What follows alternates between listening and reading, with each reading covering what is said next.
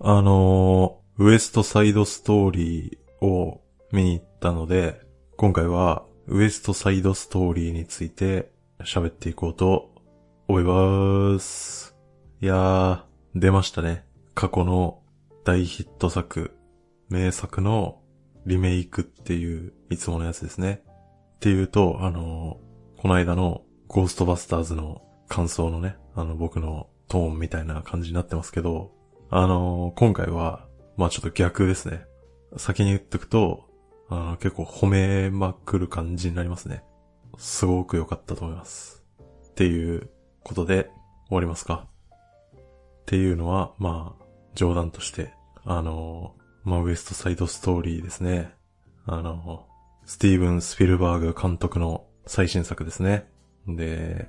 まあ今回その一番ニュースになってる部分っていうと、まあこの長編映画だけでももう30作品以上ですね。ちょっと正確に何作かはあの忘れてますけど、30作は超えてますね。で、そんな彼が今回初めてミュージカル映画を監督したっていう話がまあ一大ニュースになりましたね。で、まあそんなスピルバーグ初のミュージカル映画が、なんとね、アメリカの国民的ミュージカル作品であるウエストサイドストーリーだったっていうね、ことなので、まあほんとさすがスピルバーグって言った感じですね。で、先ほども言った通り、これは相当すごいんじゃないですかね。あの、傑作じゃないですかで、その過去の名作、大ヒット作の、そのリメイクとかリブートっていうものの、その本義っていうのは、もうまさにこういうことだろうって思いましたね。なので今回は、まあそんな本作がリメイクとして、まあ、成功している点とかですね。あとは、その今回のリメイクによって、まあ、再度物語られた、そのウエストサイドストーリーっていう物語の、まあ、テーマの一つであると思われる愛ですね。それについてもちょっと最後考えてみたいかなと思います。でですね、この本作を語る上で、まあ評価する上で、あの、避けては通れない問題っていうのが、どうしても一つありますね。これはやっぱり本題に入る前に、ちょっとね、言及しておかないといけないと思うので、あの、先にそこからちょっと、あの、話をさせていただきますね。で、その問題っていうのは、もちろん、アンセル・エルゴートにまつわる問題ですね。まあ、端的に言うと、そのアンセル・エルゴートという俳優にかけられている、その性的暴行疑惑ですよね。まあ、ご存知の方多いと思うので、一応まあ、ことの発端と顛末だけちょっとおさらいしておきますね。えー、2020年の6月にですね、ツイッター上で、とあるユーザーが、そのアンセル・エルゴートに対する告発を行ったんですね。で、その内容というのは、えー、2014年に当時17歳だったこのユーザーですね。で、彼女が、えー、当時20歳だったアンセル・エルゴートから性的暴行を受けたっていう内容だったんですね。で、これに対して、アンセル・エルゴート本人は、えー、インスタグラムの方で弁解をしますね。まあ、その告発された内容っていうのは、えー、誤りで、この我々の関係っていうのは合法であったし、完全に合意された関係だったっていうことを言って、その告発内容っていうのを否定したんですね。まあ一応その、ニューヨークでは、その本人の合意をね、取れるのがその、17歳でっていうことなので、一応まあ、合法だったと。性的関係っていうのも合意された上のものだったっていう内容ですね。ただし、彼女とは、その別れ方がまずかったっていう、その不誠実な別れ方をしてしまったっていう、そこを認めて、その部分に関して謝罪をしたんですね。ただですね、えー、この辺僕もちょっとあんまり詳しくないんですけど、どうやらこの告発と同時期に、このユーザー以外にも何件か同様の告発が寄せられたらしいんですよね。で、それらに対しては、彼は特に対応してないんですよね。っていうことみたいなんですよね。で、このアンセル・エルゴートは最終的に、えー、まあ、先ほど言った、その、インスタグラム上の謝罪投稿ですね。その投稿を含めて、そのすべてのインスタグラムの投稿を削除して、ソーシャルメディア上での活動っていうのを実質停止してたんですね。じゃあその告発したユーザーの方はどうかっていうと、こっちの方も、その告発したツイートっていうのをアカウントごと消しちゃったんですよね。ちょっとそのせいもあって、結構各メディアも、それほどこの件について追求することがまあできなくなっちゃって、そのまんま現在、ちょっとこの件ってうやむやになって終わってるんですよね。っていう話ですよ。で、その後なんですよね。これ2020年の6月なんでね。まあその1年以上経って、2021年9月に、このウエストサイドストーリーの公式予告編っていうのが公開されて、そこで初めて主演がアンセル・エルゴートであるっていうことが、まあ世界中に知れ渡ることになりますね。公式にそれが発表されてからは、まあこれはディズニー側のうまいメディア対策のおかげと言いましょうか。ウエストサイドストーリーに関するイベントとか記者会見っていう場では、そのアンセル・エルゴートは必ずその他の共演者とセットで登場したりとかですね。彼単独でメディアからのインタビューを受けるような状況っていうのは徹底的に回避されていたんですね。じゃあ、スティーブン・スピルバーグ監督はどうしてるかっていうと、この件に関しては完全にノーコメントを貫いてるんですよね。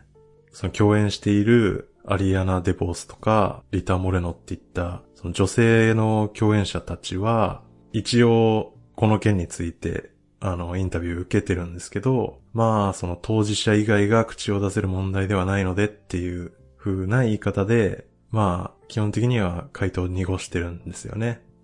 どうやらですね、その、主演したレイチェル・ゼグラーさんだけはなんか、ソーシャルメディア上でなんか意味深発言をしていたみたいですけど、まあまあそんな感じでですね、なーなーな感じのまんま、アメリカでは2021年12月に劇場公開されたっていうのが本作なんですよね。こういう話題で僕らのその最も印象に残っている人物といえば、やっぱりケビン・スペイシーですよね。これがね、くしくも2017年のベイビードライバーでアンセル・エルゴートとね、ケビン・スペイシー共演してるんですよね。なのでそのベイビードライバーって結構呪われた作品みたいな言われ方を今ではしちゃってるんですけどね。えー、ケビン・スペイシーの場合は、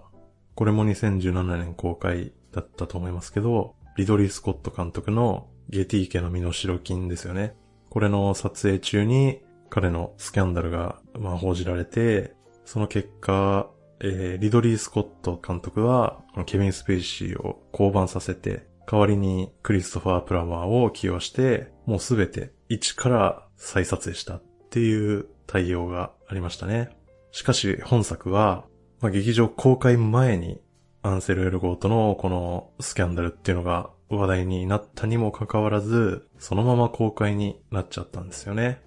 で、これはちょっとしょうがない部分があって、っていうのも、この告発がされたのが2020年の6月だったんで、そのウエストサイドストーリー自体は2019年の時点でもう撮影をすべて終了しちゃってたんですよね。なので、まあいくらスピルバーグ監督でディズニー資本といえど、すべての撮影が終わってるところから、このトニー役っていう主役級キャストをね、入れ替えて、また全部撮り直すっていうほどの、やっぱりお金も、まあキャストたちのね、スケジュールとかもあるでしょうし、さすがに撮り直すっていう選択は取れなかったっていうのがまあ、主な見方ですね。でね、この今回のウエストサイドストーリーっていうのは、1961年に一度映画化されている、まあ、日本ではウエストサイド物語っていうタイトルになってますけどね。その1961年版のいろんな問題点っていうのを改善していて、まあいわゆるその PC ですよね。この辺についてはかなり考慮されていた作品だったにもかかわらず、このキャスティングの部分でね、結構大きい問題が生じてしまったのは、これはやっぱり非常に残念ですよね。ただですね、やっぱり僕個人の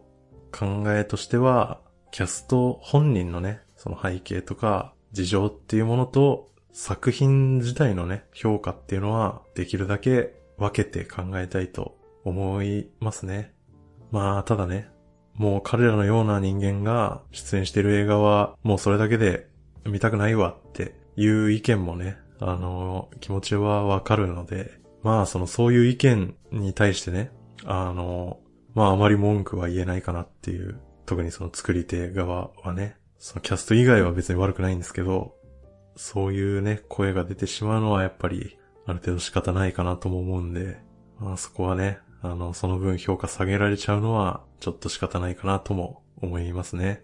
で、まあちょっと長くなっちゃいましたけど、僕はなるべく俳優本人の事情と作品自体の出来に関しては分けて考えようと思うので、まあここから先話す内容っていうのは、それを踏まえた上で、あの、お聞きいただければと思います。なので、まあこれからね、本作を基本的には褒める方向になるんですけど、まあ本作をね、その絶賛してたり、そのトニーがね、すごい良かったっていうことを言ったとしても、それは別にそのアンセル・エルゴート本人のあの行動を擁護しているわけでは全くないので、そこはまあ誤解ないようにお願いしたいと思います。ということで、じゃあ、いよいよウエストサイドストーリーの内容の話をしていきますね。このウエストサイドストーリーっていうミュージカルは、日本でも、これは結構馴染みのある方は多いんじゃないですかね。あの、日本でも、ブロードウェイキャストが来日しての公演なんかも何度かしてるし、あと宝塚とか、劇団四季とか、ああいうところも、まあ大体舞台化してますよね。まあ今回このウエストサイドストーリーのね、宣伝がされる中で、あの結構有名になった気がしますけど、ジャニーズがね、誕生したきっかけっていうのが、ウエストサイドストーリーだったっていう話もあるくらいですね。で、結構あの、あれですよね。東山紀之さんが、あの、今回宣伝結構してるんですよね。どうやらね。テレビ持ってないんで、あの、見てはないんですけど、なんかそういう話は聞こえますね。じゃあ本国のアメリカではどうかっていうと、もうこれはこれ以上ないくらいの国民的ミュージカルってされてる作品ですね。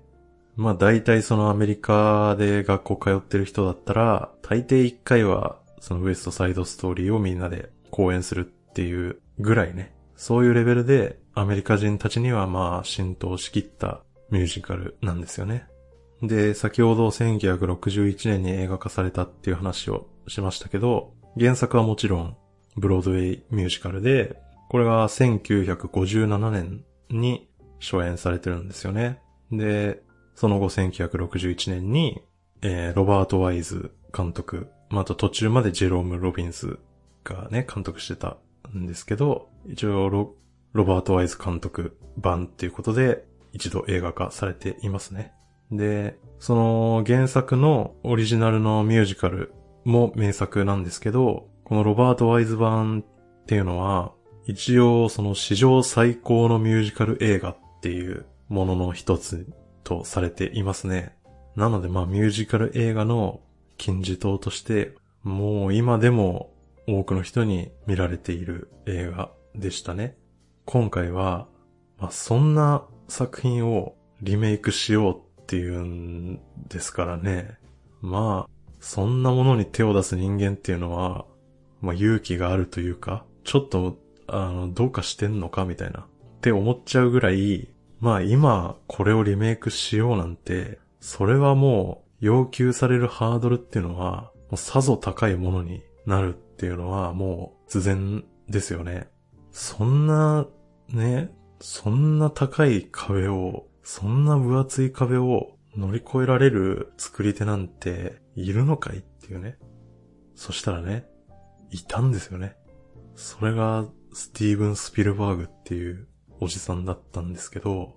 まあ彼は、その史上最高のミュージカル映画って言われていて、それでかつ、もはやアメリカ人の中ではもう見たことない人がいないぐらい知らない人はいないくらい有名な作品で、当然ファンもめちゃくちゃ多いっていうこの作品を、まあ無謀にもリメイクに挑んでですよ。しかもミュージカル映画作るの初めてですよ。で、そんな状態で、その要求されているハードルっていうのを、まあ、きっちり超えちゃったと思いますね。はっきり言って。まあ、こんなことやってしまうのは、まあ、さすがスピルバーグと言わざるを得ないんじゃないですかね。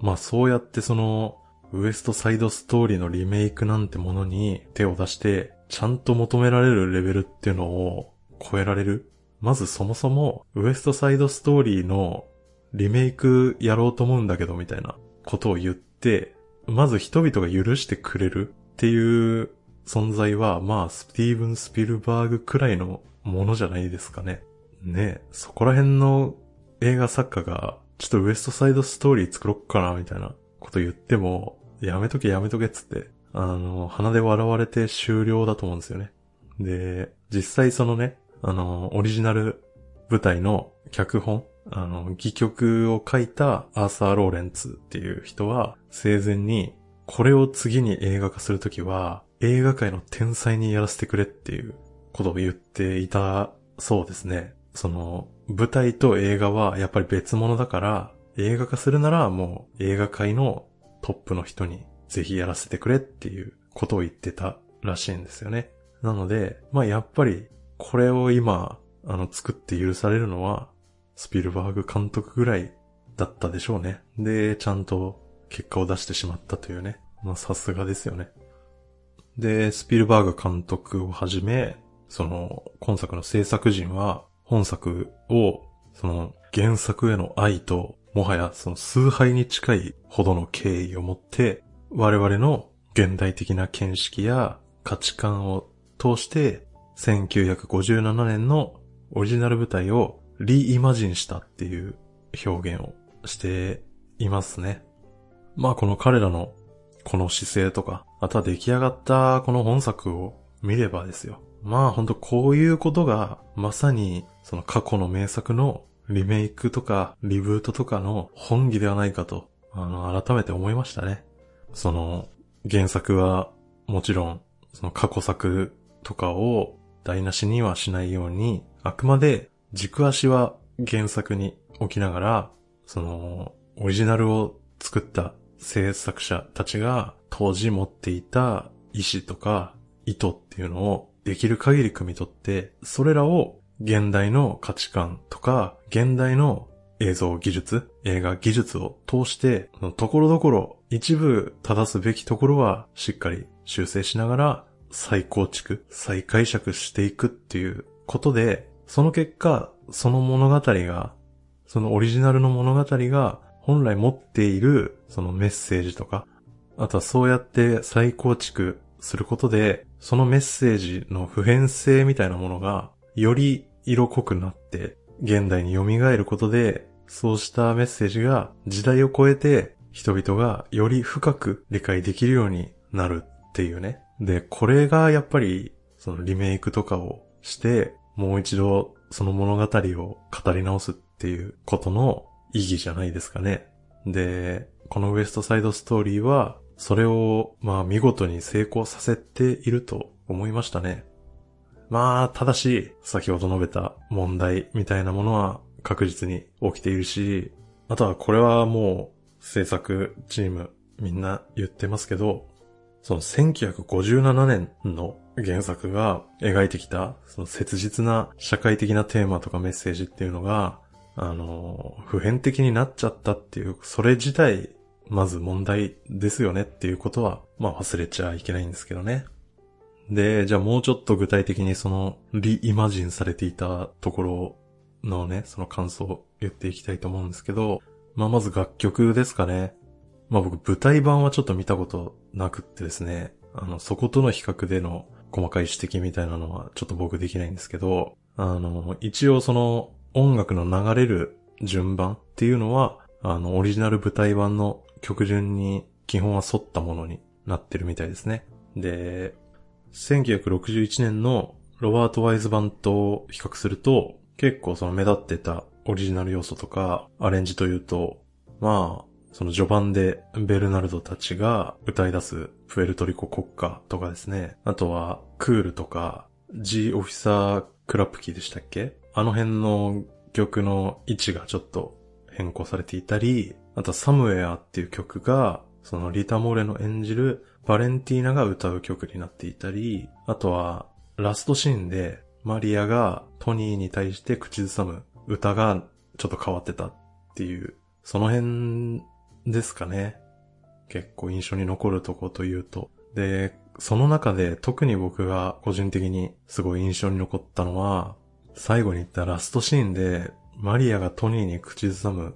歌ですね。これ変わってたっていうのは、えー、元のそのロバート・ワイズ版は、サムウェアをマリアが口ずさむんですよね。で、それが本作は、トゥナイトの一節になっていたんですよね。この変更っていうのは、あの、本作の脚本を手掛けたトニー・クシュナーが、あの、説明してるんですけど、サムウェアっていう曲をバレンティーナの歌にしてしまったことによって、その、マリアに歌わせることができなくなっちゃったんで、ある意味、やむを得ず変更したっていう、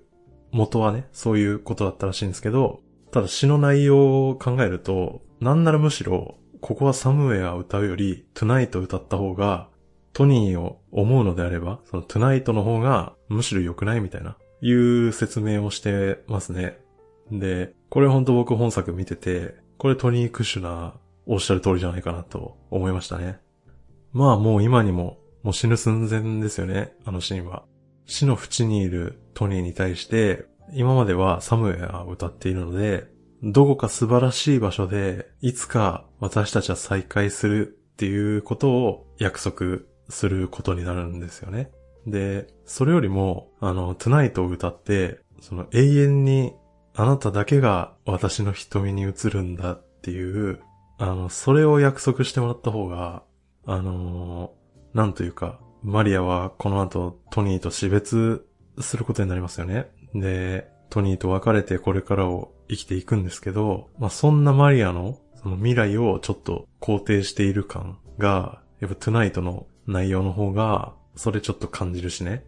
そのなんか、どこか素晴らしい場所で再会するっていう、その、来世感あるじゃないですか。死後の世界観が。なんかそれよりも、あなたを忘れないで、私はこれからも生きていくよみたいな話の方が、あちょっといいんじゃないっていう。で、しかもその Tonight っていう曲自体は、もともとはその二人が出会って、まさに幸せの絶頂だった時の歌なので、で、それがその最後、別れるところでもう一度歌われるっていうのも、結構その、まとまりとしても結構綺麗なんじゃないかなって思うんで、これはね、Tonight の方がいいんじゃないって思っちゃいましたね。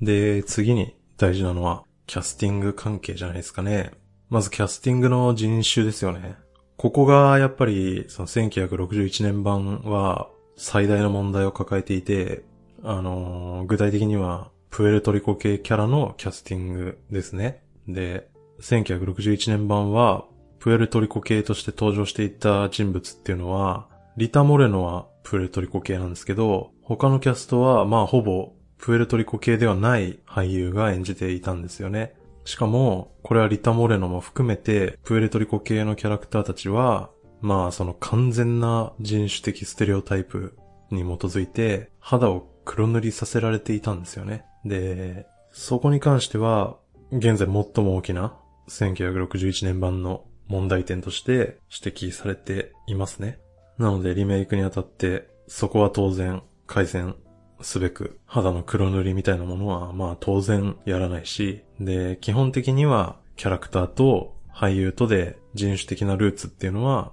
一致させるようなキャスティングを行っていましたね。で、ただですね、主演のレイチェル・ゼグラーはコロンビア系っていうことで、プエルトリコ系じゃねえじゃねえかっていうね。あの、そこは主にプエルトリコ系の人たちからはあの、批判がちょっと出ちゃってるんですよね。そこはちょっと一致させられなかったっていうことなんですね。あとは、キャストの募集の方法とかですかね。あの、それ自体は別に新しい手法ではないんですけど、ソーシャルメディアを用いたキャストの募集っていう、まあ現代的な、あの、手法を使っていましたね。まあそのツイッターとかで募集していて、で、その結果、3万人以上のね、応募者が集まって、で、その中から選ばれた一人っていうのが、レイチェル・ゼグラーなんですよね。この人は、その本作が映画デビューなんですけど、まあ、すごかったですよね。で、すごかったので、あの、いきなりゴールデングローブ賞とか取っちゃったし、で、早速、あの、2023年アメリカでは公開予定になってる DC 映画のシャザムの続編とかですね。あとは今、制作中だったと思いますけど、実写版白雪姫で、白雪姫役を演じるとかですね。もう見事、いきなり大出世っていう感じで、これからも大活躍しそうな人になりましたね。一方ですね、過去作のキャストの起用っていうのも今回やられていて、あの、ちょっとさっき名前出しましたけど、えー、1961年版の映画でアニータを演じていたリタ・モレノが今作にも出ていますね。ここでやっぱりそのリメイクとして優れてたところは、そのリタ・モレノを起用して彼女がカメオ出演とかカメオ的なあの役割で出演するっていうことではなくて、そのバレンティーナっていう物語上結構大事な役割を演じていたっていうことですね。過去作キャストの起用っていうこと自体は、まあ、過去作とのつながりとか、過去作ファンへの目配せとかね、リメイクとしての正当性を示すために過去作キャストを出してくるっていうのはもう、もはやその最低ラインみたいなところで結構多くのリメイク作品がそれは行ってますよね。ただ、本来はですよ、そうやってそのリメイクとしての正当性を示すためとかね、その過去作とのつながりを示すためみたいなことで過去作キャストを出すのであれば、その役割っていうのは物語上で存在することにそれなりの意味を持って登場してもらわないと、なんでただ出してるだけじゃねえかみたいな印象になっちゃうんですよね。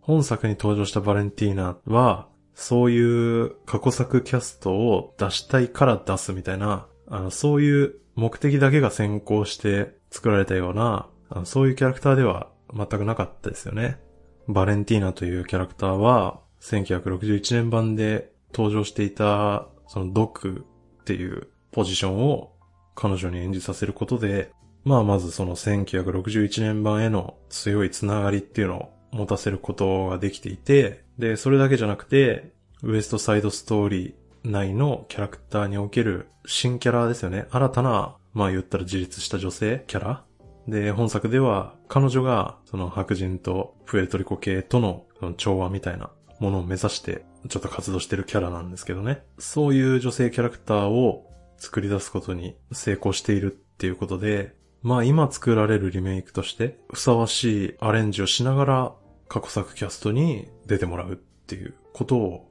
まあうまいことやってますよね。まさにそのファンがただ懐かしむためだけみたいなそういうキャラクター以上の機能をちゃんと果たしてたと思いますね。なので、この辺で比べちゃうと、やっぱり、ゴーストバスターズはねっていうことになるんですよ。僕としては。っていうね。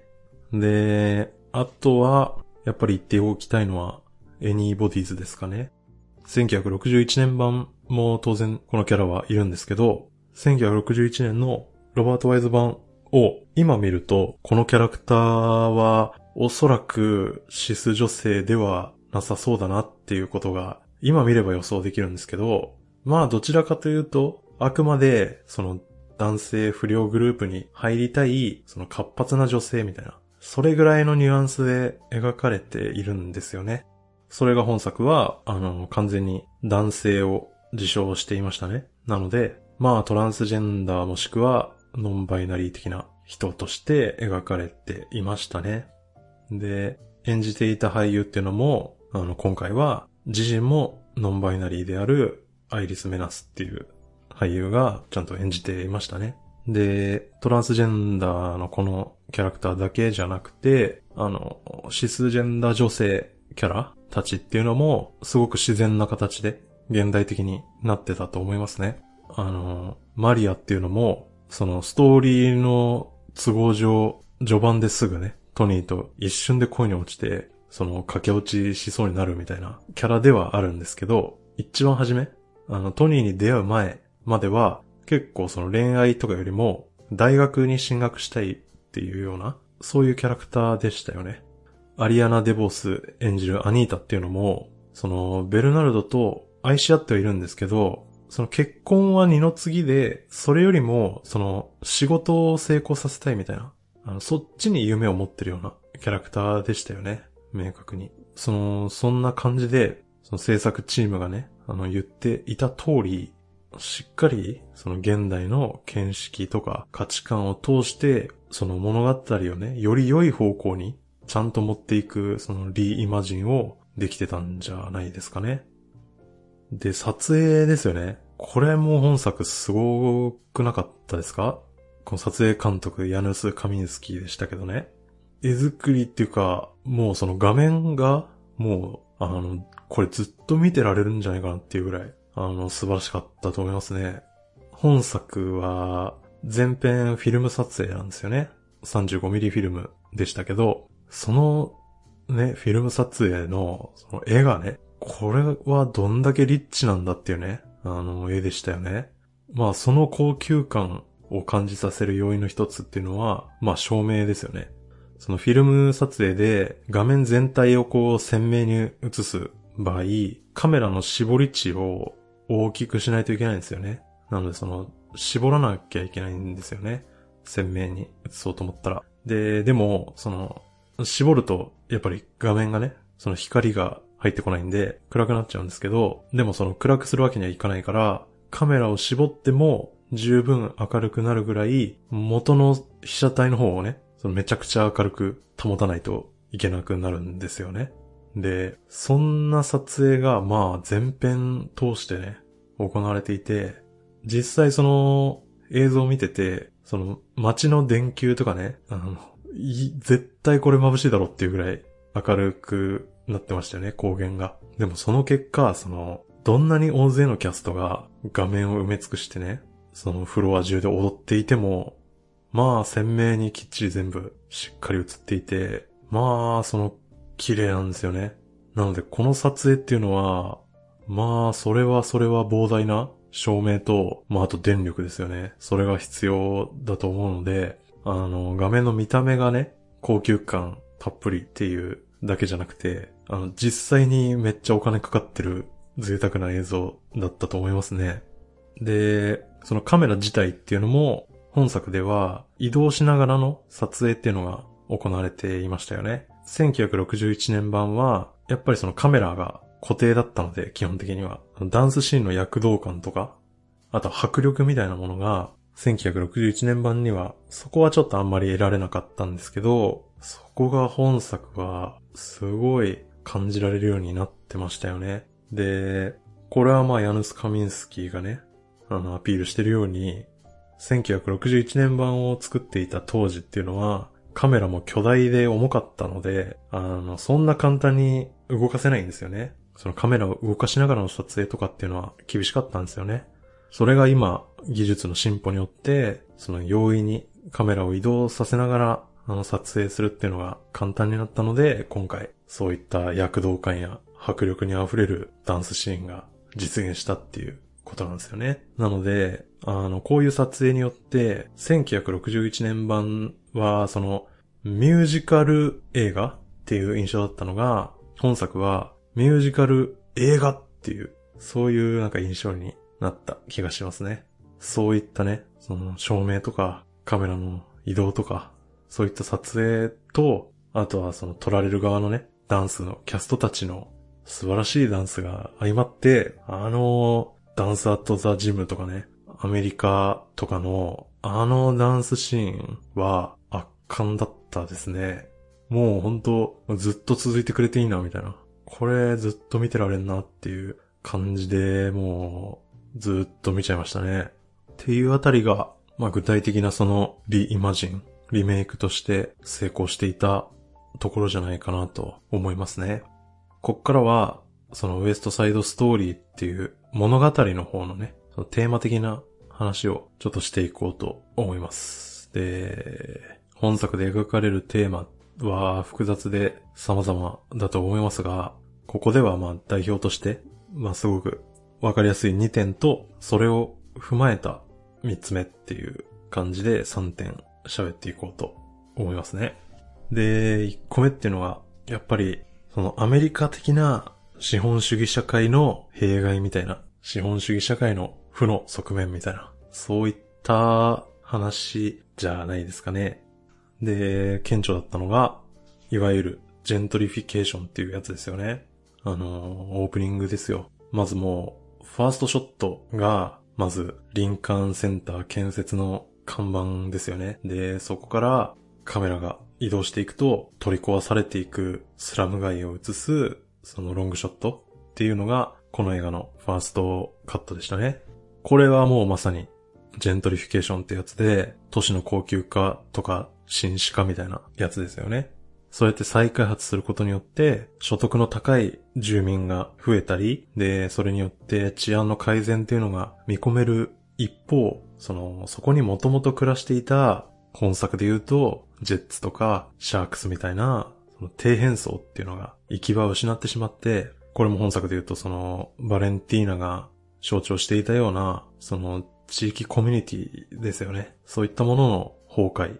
ジェッツやシャークスのような人たちが、そのホームレスになって、で、そのホームレスの増加に伴う、その治安の悪化とか、そういう悪影響も起きてしまうというのが、いわゆるジェントリフィケーションですよね。日本でもね、最近では、あの、渋谷の宮下公園が宮下パークにね、再開発されたりみたいなことが記憶に新しいと思いますけど、まあ、まさにああいうことですよね。で、本作は、なので、行き場を失う側の人たちが描かれてるわけですよね。あとは、白人だからといって、全員がうまくいくわけでもないっていう話もちょっとありますよね。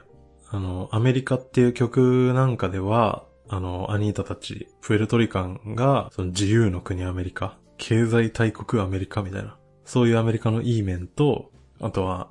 一方その、ベルナルドたち、あの、男性たちがね、歌ってましたけど、その白人による人種差別、そういうのがあるのもアメリカだ、みたいな。アメリカのいい側面、悪い側面を同時に歌うのがアメリカっていう曲でしたけど、他方でね、人種的にはプエルトリコ系よりも有利なのではと思われるジェッツたちもですね、例えばジェットソングとか G オフィサークラプキとか、その辺のその歌詞に目を向けるとですね、あの、彼らは彼らで、この社会に、初めから居場所を用意されていなくて、彼らのような若者は、その一人一人の個人が悪人だから悪さをしてるっていうわけじゃなくて、彼らも、まず第一に、この社会の犠牲者であるっていうことが、まあわかるような歌になっていますよね。今言った2曲をね、その歌詞見ればですよ。ね、その、ジェッツの子供たちっていうのは、あの、大抵が成功を収めているにもかかわらず、そうなれなかった初期のヨーロッパ移民の孫世代なんですよね。こうした子供たちっていうのは、その、初めから社会に居場所が用意されていないんですよね。そんな彼らは、あの、廃墟をね、あの広がる廃墟を、俺たちの縄張りだと言い張って、縄張り争いに固執するんですよね。それがなぜかというと、この廃墟っていうのだけが自分たちのコントロールできる、自分たちが影響力を与えられる唯一の対象だからなんですよね。だからああやって日々縄張り争いに励んでいるわけですよ。そして、そんな廃墟ですら今もう消え去ろうとしてるっていう、そういうかなり切羽詰まった状況なんですよね、このウエストサイドストーリーは。で、この辺はまさにその自由の国であってね、誰もがアメリカンドリームをね、手にするチャンスがあると思われている一方で、人種差別だったり、経済格差だったり、弱者の切り捨てって言った、まあその資本主義的な、その負の側面っていうのも、そのね、自由とかそのチャンスがでかい分、そういったマイナス面も同じだけでかいっていうところがね、そういうそのアメリカっていう国の普遍的なイメージみたいなのがすごくわかりやすく描かれていましたね。で、もう一個のテーマは、まあ、多様性ですね。多様性とそれにまつわる対立ですね。本作のジェッツは、あの、ポーランド系を中心に、ただ他にもそのアイルランド系とか、イタリア系の人も含んだ、その白人移民みたいなくくりになっていましたけど、あの、過去作はもうちょっとわかりやすく、ポーランド系移民のジェッツと、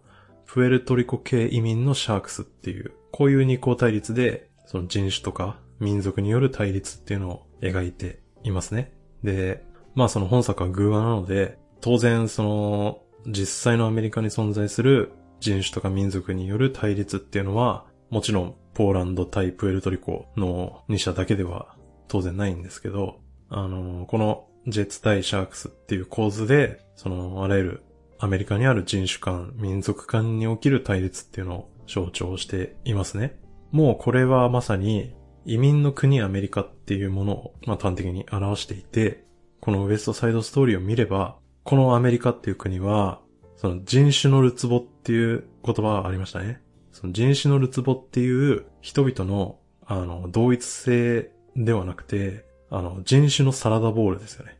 人種のサラダボールっっていう非同一性ですね、人々の。それによって成り立っている国であるっていうことが、まあ実感できると思いますね。そのどういうことかっていうと、彼らは、あの、どちらもアメリカ人なんですけど、彼ら自身としては、アメリカ人であるという以前に、まず、プエルトリカンであり、ポーリッシュなんですよね。その意識ですよね。この彼ら彼女らっていうのは、そのアメリカで成功したいとか、豊かになりたいとか、あとはもうちょっと、その、故郷で暮らしていけなくなったから、みたいな、そういう様々な理由によって、アメリカっていう国にそれぞれ来ていて、たまたま一緒にいるだけなんですよね。なので、その、人々がね、みんなそれぞれ共通の目的意識みたいなものを持つでもしない限り、あの、ほっとけば人種とか民族によって対立するっていうのは、あの、根本的にある程度必然であるっていうことが言えると思うんですよね。アメリカっていう国を考えれば。で、今、人種対立の話をしましたけど、これ、ウエストサイドストーリーは人種だけではなくて、あの、ジェンダー間の対立っていうのも一応触れられていますね。で、具体的に言うと、シス男性対シス女性とか、シスジェンダー対トランスジェンダーといったところでしょうかね。このジェンダー対立とかっていうのは、あの、原作の戯曲を書いたアーサー・ローレンツ、オリジナル舞台を手掛けたジェローム・ロビンス、で、作曲のレナード・バーンスタイン、で、作詞のスティーブン・ソンドハイム。この4人全員が、まずユダヤ系であって、この全員がゲイもしくはバイセクシャルっていうセクシャルマイノリティだったんですよね。っていうことなので、その、まあ、彼らが人一倍、あの、人種的、え、またはジェンダー的なものに関する差別意識っていうものに敏感だったっていうことがすごく反映されていると思いますね。で、本作はそういった彼らの意志をちゃんと継いでいると思ってて、例えば本作で言うと、その後半でジェッツの集まるトークのドラッグストアにアニータが単身乗り込んで、で、その結果、その乱暴されるシーンがありますよね。あそこのシーンで、そのジェッツ側の女性たちだったグラツィエラたちが、彼女たちがアニータに乱暴しようとする男たちをちょっと止めようとするっていう描写が追加されていたりして、あの、こういうところでやっぱりそのジェンダー間の対立っていうのも過去作をね、作り上げたあの、クリエイターたちの意思を強化されて、よりいい形でブラッシュアップしていたんじゃないですかね。で、今までちょっと上げてきた対立軸っていうのは、どれも二項対立的な構図なんですけど、まああの、その二項対立をもって、この映画はまず古いみたいな、あの、思われる方もいるかもしれないんですけど、あの、ウエストサイドストーリーっていうのは、ミュージカルであることからもわかる通り、あの、偶話なので、映画内では二項対立ですけど、それはあくまでその、実際に社会で起きてる様々な対立のあの、象徴なのでね、ここは、あの、あんまり気にする必要はないんじゃないかなって思いますけどね。っていうことはちょっと付け加えておきますかね。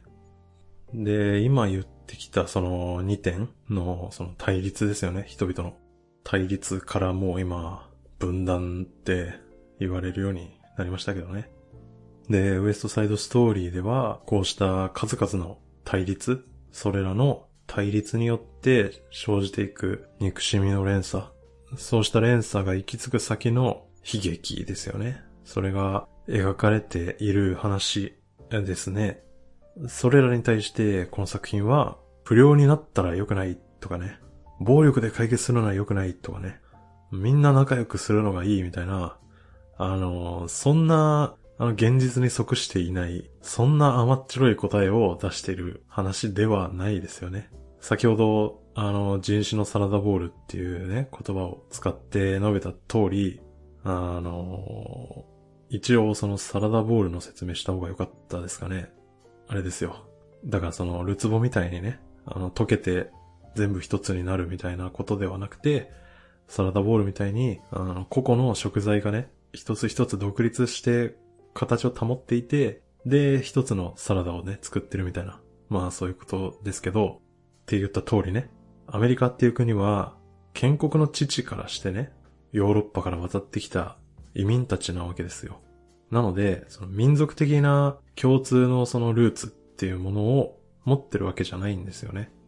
歴史も浅いですからね。そうしたその本来バックグラウンドが全く異なる人たちっていうのが、その一人一人その我々はアメリカ人であるとか、我々がこのアメリカという国を作っていくんだみたいな、そのそういう共通の目的意識のもとに集まって形成されているのがアメリカという国なんですよね。なので、コミュニティとアソシエーションっていうその二つのね、概念に基づいて言えば、アメリカはどちらかというとその、アソシエーション的な国家っていうことができるんですよ。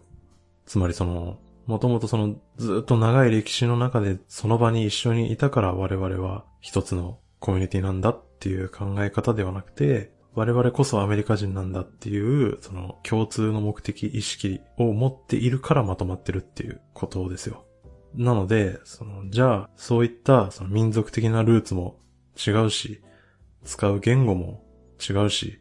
信仰する宗教っていうのも違うっていう、そうした人々を、その彼らをね、じゃあ、どう結びつけるのかっていうことですよ。それを結びつけてるのが、あの、いわゆる市民宗教っていう概念だと思いますね。あの、大統領とかが、あの、誓うやつですよね。ワンネーションアンダーゴッドってやつですよ。で、このゴッドは、あの、キリスト教のゴッドではないですよ、的な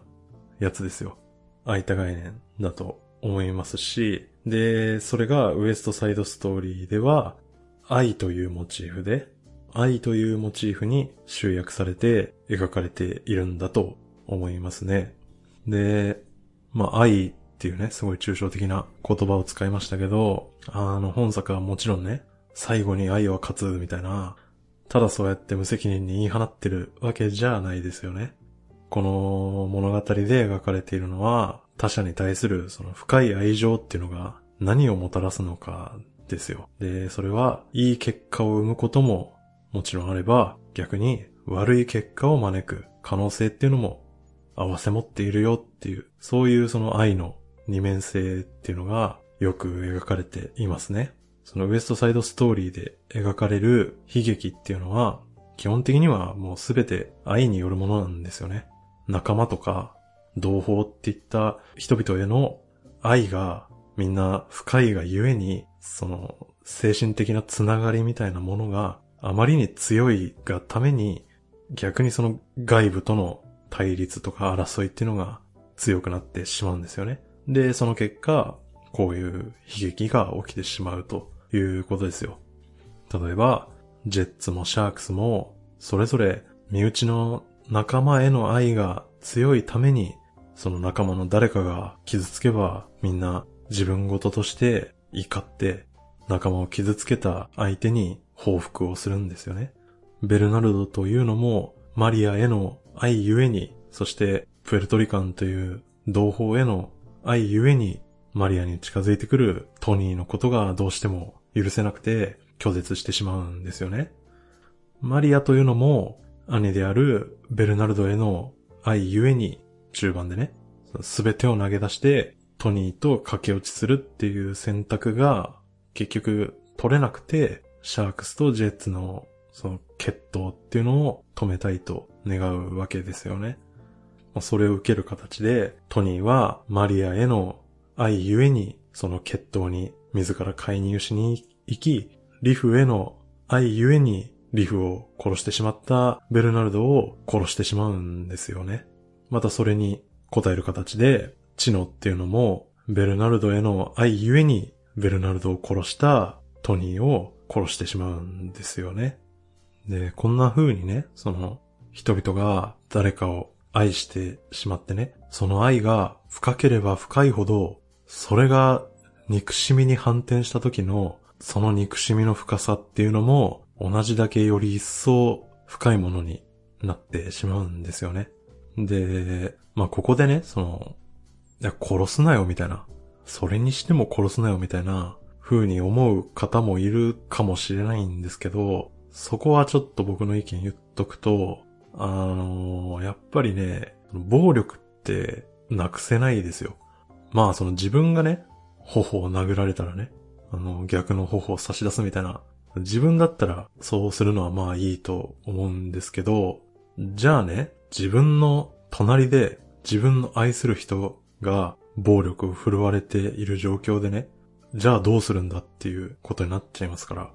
そのキング牧師とかね、あのガンジー的な考えもわかりますけど、実際じゃあ目の前で暴力にね、相対した時に、じゃあその非暴力で対処しきれるのかっていう話ですよ。隣でね、仲間とか愛する人が暴力を振るわれたとして、で、そこに対して、あの、何も思わないのであれば、それはまず、あの、仲間と思ってない、愛してないっていうことになると思うんですよ。なので、その、お互いのね、愛が深ければ深いほど、まあこのウエストサイドストーリーのような血で血を洗うようなね、殺し合いに発展してしまうというのは、全くその、口頭無形な話だとはやっぱり思わないですね。っていうことですよ。でね、愛が深ければ深いほどその、憎しみも大きくなるみたいなことなんですけど、でもその、この物語で起きる、その悲劇の中で光るわずかな希望っていう、それもまた愛なんですよ。これが印象的なのは、A Boy Like That I Have a Love っていう曲におけるあのアニータではないでしょうかね。この歌の中で、実の兄であるベルナルドを殺されてもなおトニーを愛することを止められないマリアがですね、そのアニータに対して人を愛したあなたならわかるはずって、あの、訴える箇所があるんですよね。その恋人を殺された直後のアニータにこれを言うのはなかなか、なかなかすごいですけど、これに対してアニータの出す結論っていうのが大事だと思うんですよ。歌の中でマリアが、こんな私を許してくれるって尋ねるんですよね。で、それに対してアニータは、あなたを愛してるわっていう回答をするんですよね。そういうことですよ。アニータは、マリアをその許す許さないではなくて、まあ、ギリギリではあるものの、ベルナルドへの愛と、マリアへの愛、あの、これらの、その、愛によって、そのマリアごと、この現実を受け入れようとするんですよ。マリアを許すか許さないかっていう、そこには答えられないけど、でも、あなたのことを愛していることは変わらないということですね。もう一個印象的なのは、やっぱりラストシーンですよ。あの、ジェッツのメンバーとシャークスのメンバーが一緒になってトニーを運ぶあのラストシーンですね。で、トニーの死によって彼らは、まあ最後気づくわけですね。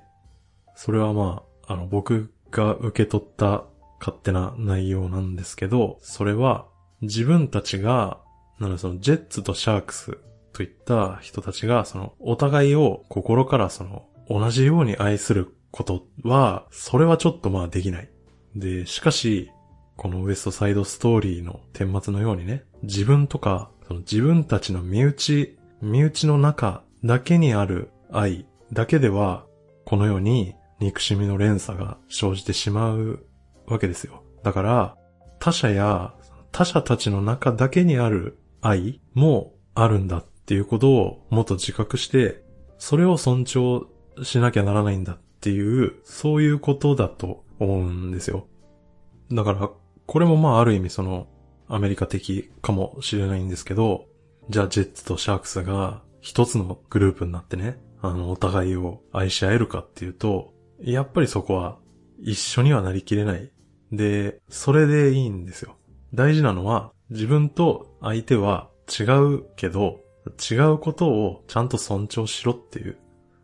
まあ、最終的にすごい当たり前のこと言ってますけど、あの、結局そういうことだと思うんですよね。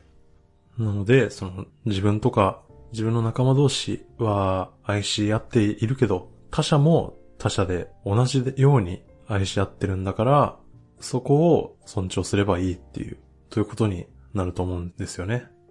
愛が原因となって起きてしまう悲劇っていうのはたくさんあるんですけど、でも、そうした悲劇を乗り越えられるのもまた愛であって、最後に愛は勝つとは必ずしも言い切れないけれども、でも勝てる可能性があるのは、やっぱり愛だけなのではないかという、その愛に関する、そのとても現実的なメッセージを伝えてくれるのが、このウエストサイドストーリーだったのではないかと思いますね。っていうとこっすかね。まあ、最後にちょっと余談的に言っておこうかと思うんですけど、去年だったですかね。インザハイツってミュージカルありましたね。あれもかなりそのテーマ的には、ウエストサイドストーリーと、あの、被ってる部分がありますよね。主要人物たちが、あの、プエルトリコ系であったり、あとその移民の問題がね、主題になっていたりしましたね。で、どちらもミュージカルだし。で、このインズハイツとウエストサイドストーリー、両方を見るのがやっぱり結構良くて、キャラクターたちの設定とか、話のメインテーマは同じなんですけど、でもその、ウエストサイドストーリーは、その民族間、人種間の対立みたいなものを、ある種ちょっと外側から、第三者的な、あのー、視座から描いていて、で、インザハイツの方は、むしろその、プエルトリコ系というか、ラテン系ですね。ラテン系の移民の人たちのコミュニティの内側から見た、あの、話ですよね。なので、その、同じようなテーマなんですけど、その視座が違うので、あの、これ両方見ると、そのラテン系コミュニティの、あの、結束の強さとかね、